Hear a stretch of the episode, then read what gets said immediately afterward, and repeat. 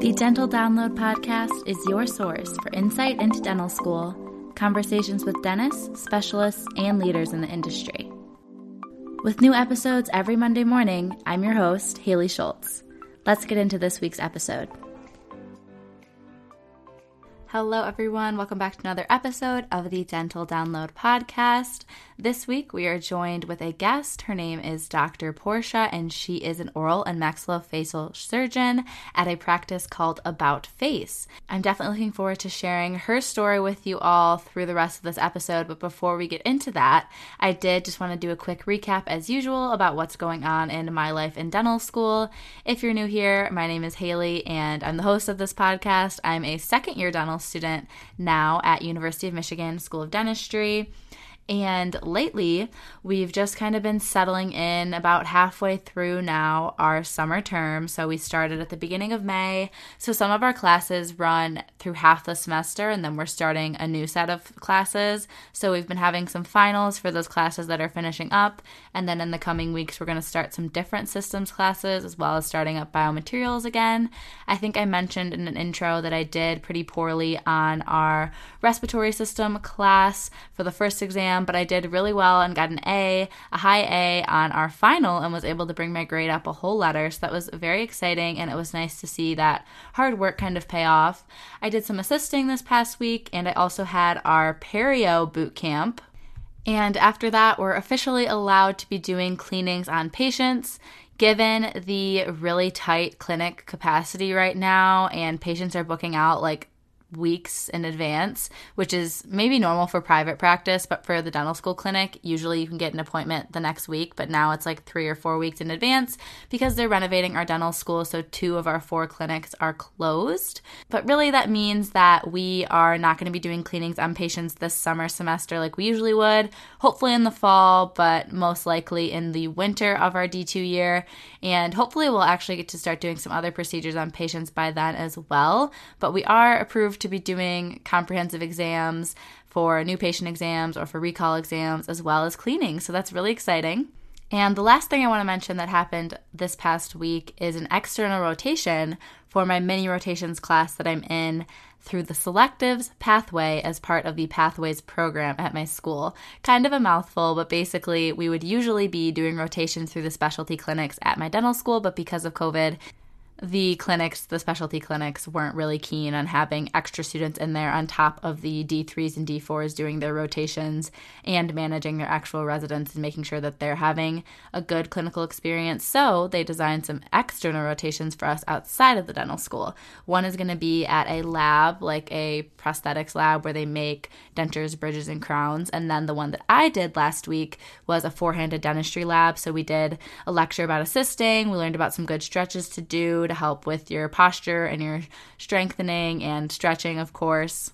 And once the lecture was done, we got to go into their simulation clinics and work on their little typodont heads and do a restoration, a prep and restoration. And the main point was four-handed dentistry was the theme of this external rotation, as well as focusing on ergonomics a lot. So we learned a lot about assisting, what to look for in an assistant, what an assistant is able to do state by state. Specifically, we focused on our state of Michigan, of course, but it was a really, really awesome experience, and I'm really it was just great to be back in a classroom setting and back being lectured to in person. And I really hope that we'll go back to in person lectures starting in the fall, but we don't have word on that yet. I will definitely be updating you all in future intros as I know more about our upcoming schedules for the fall semester. But with all of that being said, let's get into the bulk of this episode our discussion with Dr. Porchia about her experience in oral surgery and her advice to our listeners.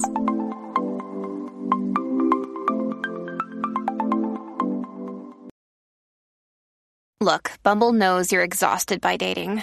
All the must not take yourself too seriously and 6 1 since that matters. And what do I even say other than hey? well, that's why they're introducing an all new Bumble with exciting features to make compatibility easier, starting the chat better, and dating safer. They've changed, so you don't have to. Download the new Bumble now.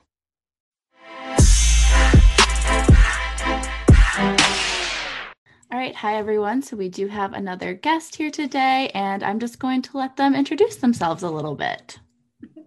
Hi, everyone. I am uh, Dr. Porchia James. I'm an oral and maxillofacial surgeon. I'm, I'm based in Frisco, Texas, uh, which is north, uh, a suburb north of Dallas.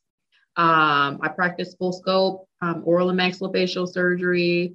Um, my office is about face, oral and facial surgery. Um, and, you know, like I said, that's our private practice. Um, we do full scope, you know, oral surgery, wisdom teeth extractions, um, dental implants, you know, full mouth uh, reconstructions, um, trauma, pathology, sedations. We do a lot. we do a lot um, at our office. Um, but a little bit about me um, I graduated uh, from undergrad at Xavier University of Louisiana, which is in New Orleans. I then went on uh, to dental school at Meharry Medical College in Nashville. Uh, my path to OMFS was a little bit different. Um, after I graduated from dental school, I went on um, into the military, went to the Air Force um, Dental Corps. So I was a captain in the Air Force um, as a general dentist at the time. I did an AEGD um, while I was in the Air Force. I was stationed, I did my AEGD at Keesler Air Force Base in Mississippi. Uh, I went on for two years. I went overseas um, to the UK. Um, I was at RAF uh, Lakenheath, UK. That's where you know I did a little. I had a I had a, a different kind of situation there. So if you don't know anything about the military, um, you're stationed at certain bases. You don't really get to decide where you're going to go. So I was I was stationed there. Um, in that particular base, they were generally slated for two oral surgeons there. However, at the time, um, there was a shortage of oral surgeons. So they only had one um, that was there. So they knew that I had an interest in oral surgery. Um, so I was actually able to kind of adjust my schedule to where, you know, two days out of the week, I would do just strictly oral surgery procedures. And I was actually able to go to the operating room. On Mondays, we would go to the operating room um, with the oral surgeon that was there. So I learned how to do um, orthognathic procedures or orthognathic, orthognathic surgeries there um, in trauma and things like that, which is a, a pretty unique experience um, for a general dentist, especially a general dentist that um, you know, had not done even an oral surgery fellowship prior to. So that kind of afforded me a lot, the opportunity for a lot of things. Um, first of all, experience, and then I think you know that was pretty much a, a great um, aspect about my resume or my CV um, that allowed me to go or to to gain acceptance into oral and maxillofacial surgery residency. So after that, um, after I left England, I was stationed stateside back in South Carolina. I was at Sumter Air Force Base. And that's when I applied for oral surgery residency. Um, I got accepted um, into, I went back to Meharry Medical College for my residency. Um, and so I, I, finished residency in 2016 and I stayed on for a year and I taught the residents and the dental students um, as an attending before we decided to move back to Texas, which is where I'm from. I'm from Dallas. So um, we moved back to Dallas in 2017. Um, I don't. I typically don't do things ideally. So when we moved, uh, I was about four or five months pregnant. I think I was five months pregnant actually when we moved here because the, the whole point of moving here was to start a private practice. So five months pregnant, um, renovated the place for where our practice is going to be um, when we open the practice or we finally open the doors. I just had my baby. My baby was five weeks old um, when I started interviewing for dental assistants and our office staff. So um, I don't know if that makes me crazy or courageous, but we made it happen thanks to you know to help with family um, and my husband. So uh, yeah, so I, I have worked corporate. I've worked the corporate sector, you know, part time, even during my startup phase. And when I was at Meharry, I worked corporate part time as well. Um, so I can tell you about private practice. I can tell you about the corporate side. I can tell you about military. so uh, yeah, that's a that's a little bit about me in a nutshell. Awesome. I do have some follow up questions. I guess starting with your Air Force experience. Uh-huh. So were you enlisting in the Air Force as a part of the scholarship program. Is that your involvement? Kind of, sort of. So okay. I actually did ROTC in undergrad. So um, at the time when I did my ROTC, I was actually supposed to go ahead and get commissioned before I went to dental school, but I had gotten accepted um, into dental school. So for me, I ended up doing what's called an educational delay um, so that I can go to dental school and then serve my active duty time. So no, I actually didn't get do the HPSP program um, that you're referring to because they had paid for my undergrad. Um, if I would have accepted, you know, HPSP in addition to um, the previous um, payment for my scholarship for ROTC, I would have owed them eight years. Um, so I'd already owed them four from undergrad. And so at the time, because I didn't really know, you know, what the future would have held for me, um, I just decided against the HPSP. Um, but that is a great program um, to utilize because you get a stipend, you get your tuition paid. Um, basically, what it is is like it, it it's basically you if they do so many years of the scholarship for you, you owe that plus an additional year. So if you if I could have done it the other way around to just do dental school, that would have been more ideal because your dental school tuition is ma- way more significant than undergrad, at least for me anyway, because I did two private schools. Um, so I think you know doing HPSP is is is a great thing to do for those that are interested in doing that. So I guess looking back to even when you were picking an undergrad, at that point, did you know you wanted to go to dental school or no? No. Okay. Um, so when I, so my high school, we'll go back to high school. I went to, in Dallas, I went to the high school for health professions. I knew I wanted to do something in medical. I wasn't sure. Actually, the majority of my life, um, I actually thought I was going to be an OBGYN because, you know, I, I always love babies and things like that. You're like, oh, they're so cute. Um, but the one thing I would say about my high school is that I was able to, you know, work in a gynecology clinic um, during my senior year um, as an intern. And so, you know, I was actually able to go in there with them and do pap smears and, and take vitals and things like that. And so I'm like, man, women have a lot of issues. I don't know if I, I thought it was just about babies, but you know, being in the gynecology side of things, you see like vaginal abscesses and stuff like that. And for me, you know, my 17 year old mind, I'm like, ew, that is gross. I couldn't imagine myself doing that. Now I'm popping abscesses in the mouth. But that's how I was, you know, at that time. So that kind of deterred me from wanting to do that. But I knew I still wanted to do something um, in healthcare went to Xavier, which is number one in place in African Americans um, into medical school. So um, I felt like, you know, that was the situation that would best suit me. Um, and especially they would expose me to different fields. So I was able to volunteer in hospitals. Um, I shadowed, I was actually able to shadow some dentists at the time. That's what, you know, I was talking to my counselor. She was like, well, why don't, have you ever thought about dental school? I'm like, no, not really. Um, so she was like, well, why don't you shadow a dentist. Um, I think one summer when I was home, I was able to shadow a doctor. Um, her name was Dr. Diane Earl. She's in, uh, she was at uh, Monarch at the time. I think she was like one of the first Monarch oh, Monarch offices in Dallas um, at the time. So I was able to shadow her. I was like, oh, okay, this is pretty cool.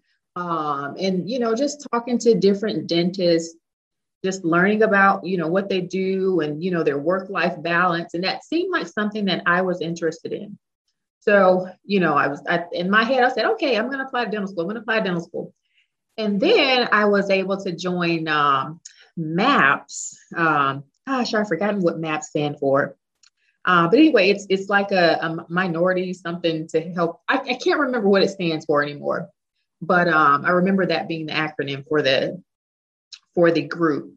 Um, and I was able to shadow an oral surgeon in New Orleans. And so I was like, man, this is really cool what he's doing. So I said, man, if I do go to dental school, if I get in, I think I'm going to be an oral surgeon. So, you know, this is what you're saying in your head. I'm just kind of going back, you know, to that time. um, and then going to dental school and finishing dental school up. And you're just like, man, this is really cool what they do. But by the time that you become like a senior, you're like, man, I'm kind of, you know, I'm kind of burned out. I don't think I even want to continue on. I don't want to continue on with this. I think I'm just going to be a general dentist and call it a day. Um, but it's kind of crazy, you know, how things change in your life. Um, so when I was able to to become when I became active duty, and my life was so much different and i was able to kind of see things a little bit differently i was like you know what and being able to it's kind of like you know you're you're kind of placed in various situations and you're placed in different things. I would have never known that i would have gone overseas and been able to go to the operating room and you know being able to do straight oral surgery. I knew i had an interest in it but i never thought i would actually apply to the residency. So, you know, being placed there, I think that that kind of allowed me that opportunity to really see my purpose in life and what I'm really supposed to be doing. So, looking back in retrospect, uh, I guess I was always meant to do this. so, yeah. so here I am today. That's cool how everything does kind of slowly start to piece together when you look mm-hmm. back. You're like, oh, that put that thought in my mind the first time. It must have been like my initial interest or something. It's all very interesting. Yeah. So, a couple more questions about your experience with the Air Force. Would maybe could you give us like your favorite thing about the experience and maybe something that you disliked about the experience? Um, I I definitely loved being able to do things that I probably would not have been able to do on my own. Um, that's the thing about being in the military. They kind of have their own rules about certain things. Like even, you know, like they they have prophy techs there. Like even the techs are able to do like prophies. And, you know, these are like their assistants because they have so many um so many active duty members that we have to service and make sure that they're deployable. So you it's not that many hygienists that are there. So they're able to do different things. But you know, because like I said, I was able to go to the operating room. Like who, what did, what dentist that you know anywhere is able to go to the operating room and work on a mandible fracture or do an orthognathic case? That's kind of unheard of. So, you know, it, it really, it really opened a lot of doors for me. Um, and plus, you know, also having the scholarships, um, you know, that was advantageous as far as, you know, lowering my student loan debt, um, so those are definitely pluses for me. Um, I would say a con is, you know, not being able to have control over, you know, where you live. So, you know, that can be a pro and or a con based based on, you know, your personality. Some people like to travel and go different places. Um, but I, I personally, I would rather be in one place, in one place. So, um, to me, that is a con. Mm-hmm. So that's definitely good things for people to consider if they're thinking mm-hmm. about getting right. Some people like yeah. to. Some people like living different places. I would have never been able to live overseas, you know, anywhere mm-hmm. else.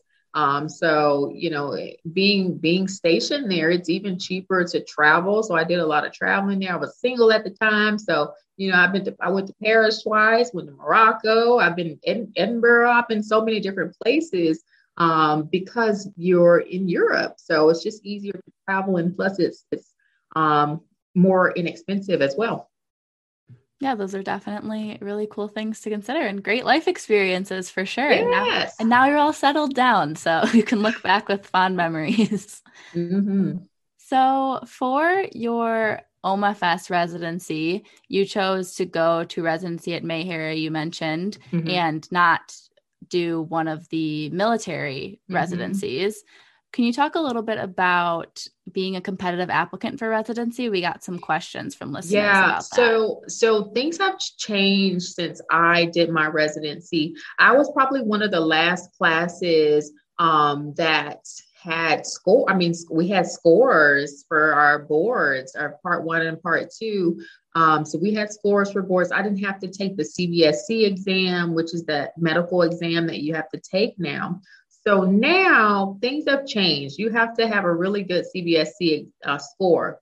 Um, it used to be like when when they first start doing that exam, like in the 70s, but now um, it's highly encouraging. This is what I hear from program directors um, they want you to have like in the 80s score like that because so many dental schools, like I said, not only are they not um, doing they not they're not doing uh, board scores anymore. It's just pass fail. But some people aren't even ranking students anymore. So you know that that kind of it, it's kind of hard to determine the to determine who will be able to handle OMFS. It's a very different ballgame. It's like because I was a general dentist before, it's nothing like general dentistry. Is you just throw all almost like almost all of that out the window. Um, besides, you know, extractions um, and, and implants, everything else is is maxillofacial. So you know, it's it's it's um, you know, we do internal medicine, we do anesthesia, um, we have to rotate in ICU. Um, and then, like I said, the different things that we do trauma, orthognathics, cosmetic So it's just so many different things that are involved. Um, and then now there's a, you can do either a four year or a six year program. The six year program is also obtaining your medical degree. So um, that you do, you do two years of medical school. So that test is basically designed to to basically say that okay, I have a little bit of knowledge about the medical side of things. Um, I, I know how you know the body operates. So now that I go into oral surgery, you know, OMFS residency, I can kind of focus, you know, on OMFS. You know, I'm not gonna be an intern thrown into internal medicine and not know what the heck is going on. And so that's what you don't want. so um, it, it's it's kind of like a weeding out to be honest. So, um, I guess one more question about your residency. So, you mentioned now there's four and six year programs. How long was your program? Yes, I did. I did a four year program. Okay. So, I actually only applied to four year programs. I did not even apply to any six year programs.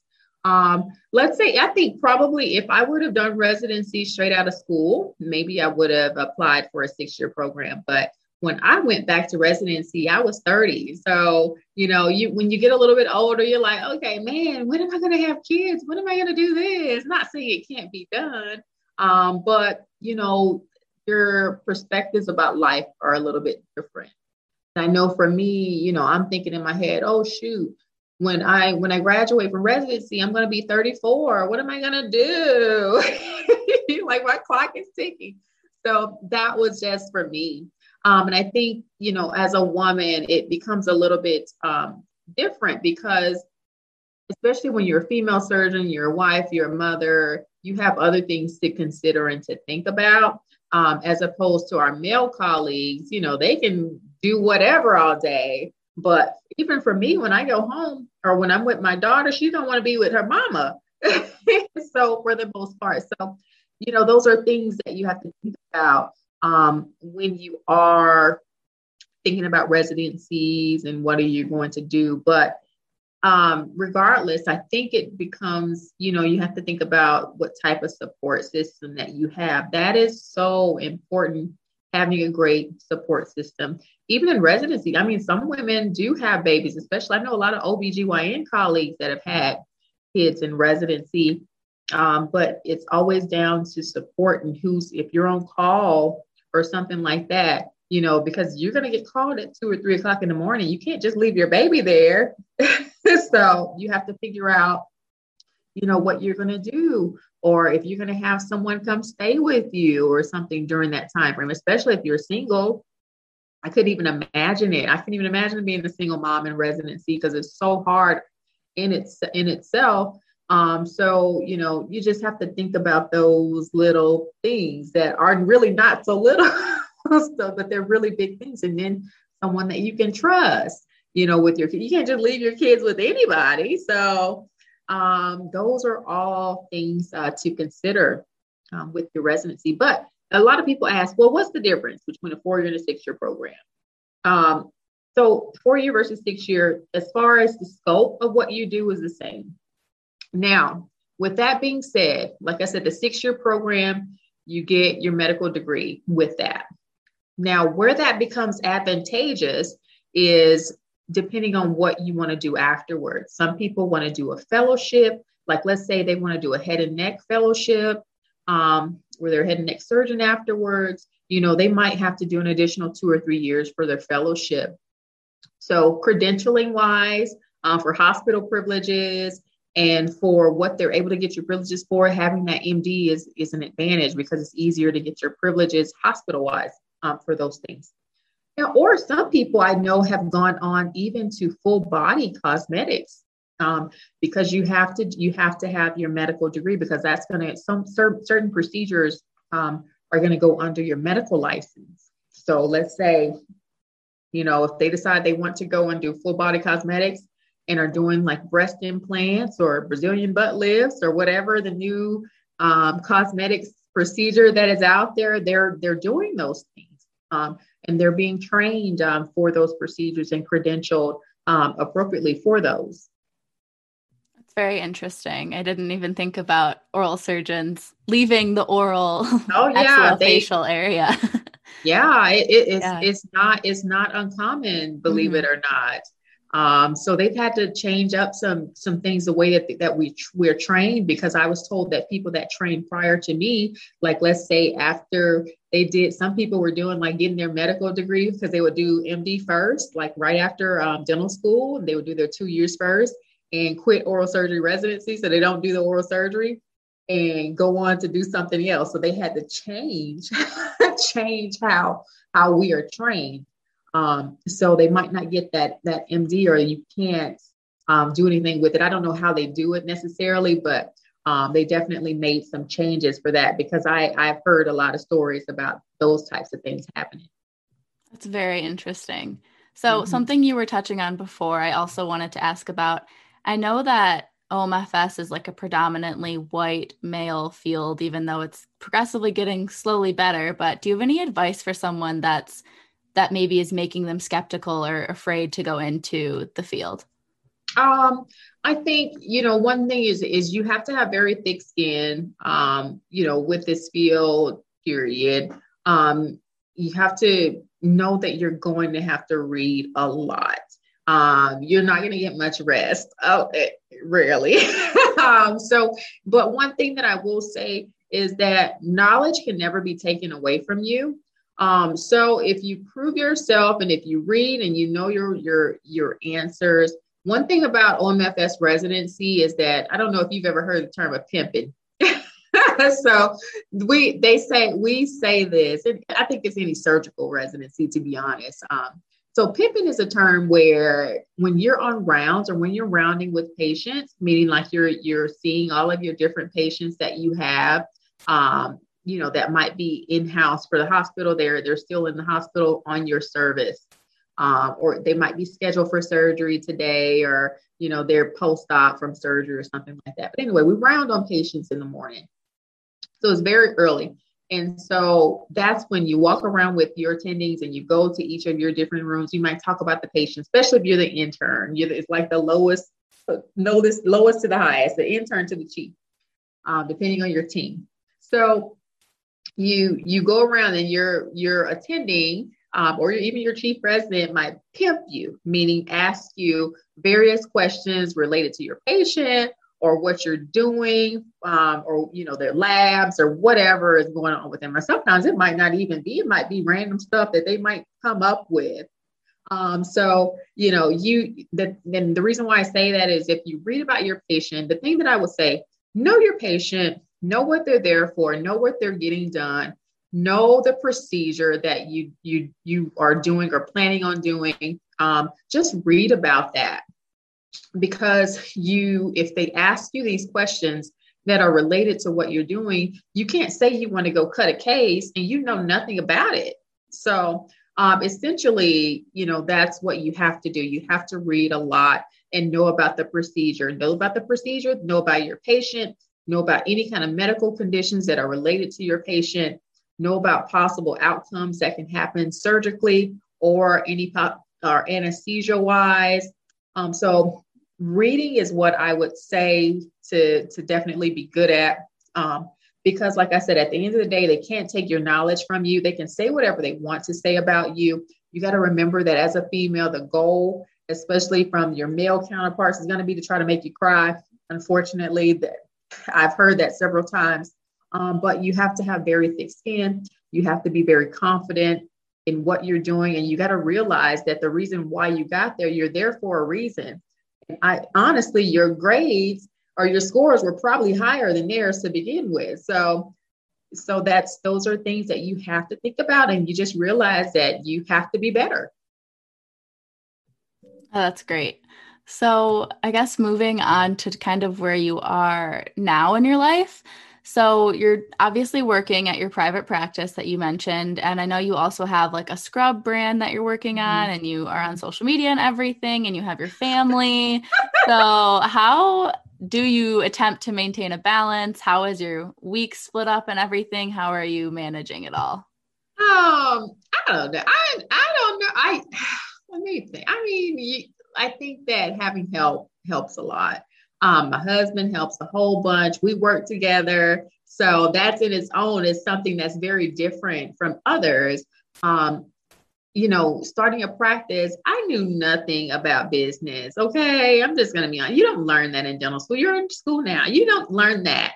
Um, but you know for you know my husband he has a business background. He's a business major business and marketing major. That's what he he knew. That's what he does. He has businesses. So it only made sense for us to partner together uh, for him to handle the administrative side of things and me to handle the clinical side of things. So that helps significantly.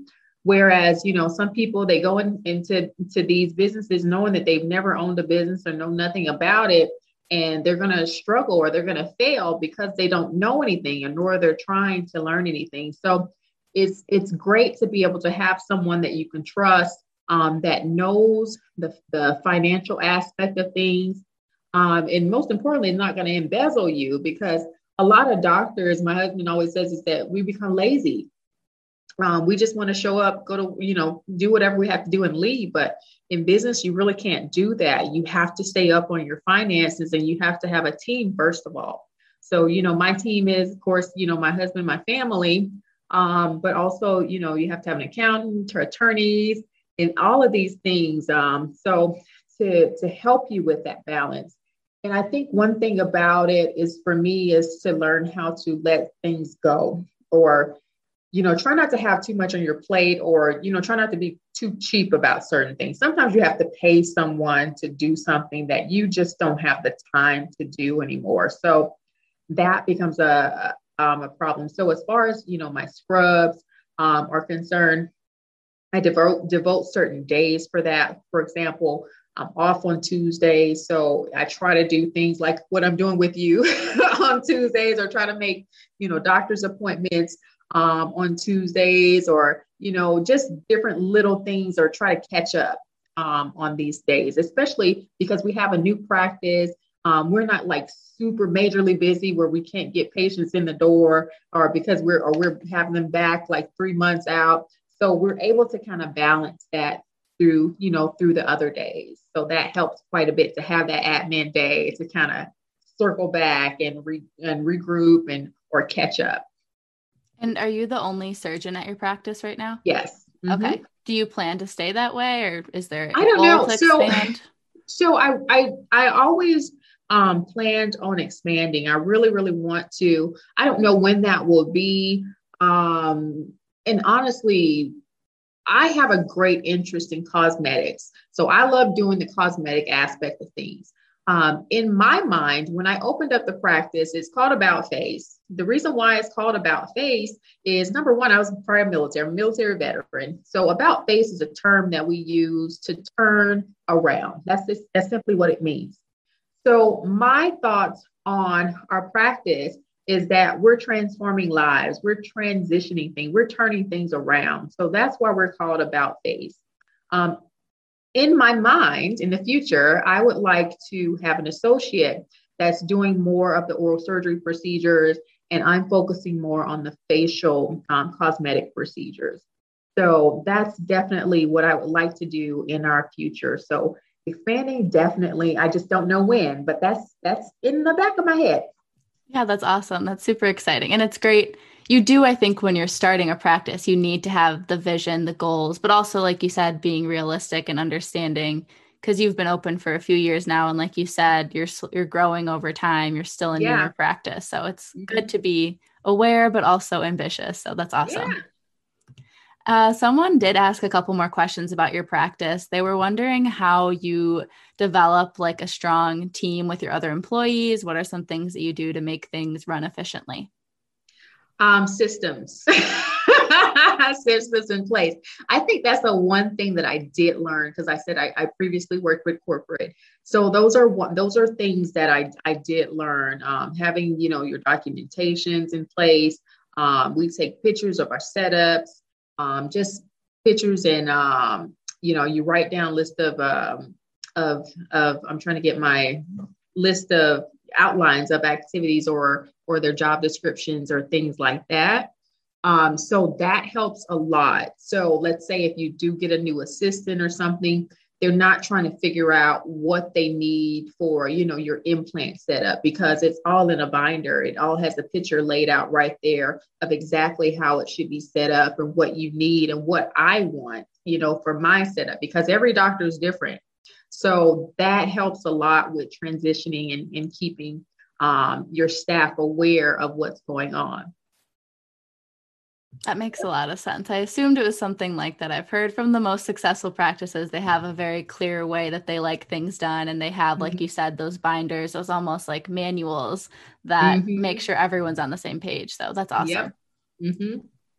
That's pretty much everything I wanted to talk about today. I know we covered a lot, but do you have any closing thoughts or final advice you want to give out to dental students listening? Um, okay. Um, I would say that whatever you want to do, even if it's not OMFS, just think that you can do it. Figure out what you need to do um, to apply for that position. Um, have confidence in yourself. You know, have and, and have, re- have have realistic expectations or goals about what you want to accomplish as well. If you know you don't want to work hard, don't apply to, to oral surgery. um, because we work hard and we don't get a whole bunch of sleep. But it's, I think at the end of the day, it's well worth it. Um, it's a very lucrative field. And I think that, you know, our, our, we have so many different things that we do. You're never going to get bored um, in this field. So you can do it. Just decide, you know, get a mentor, um, you know, talk to, oh, one thing I will say as far as uh, the students that are interested in applying, do as many externships as you can, especially if you want to apply straight out after school. Um, you can go to ADEA. I think I, I think ADEA has different um, residencies in the different specialties, and this can go to any specialty. Do externships, um, and then that way you can kind of get an idea of the culture of um, the program where you're trying to apply. Um, you can get a night talk to the residents or even who will be the incoming chief during the year that you're going to be applying and keep their contact information.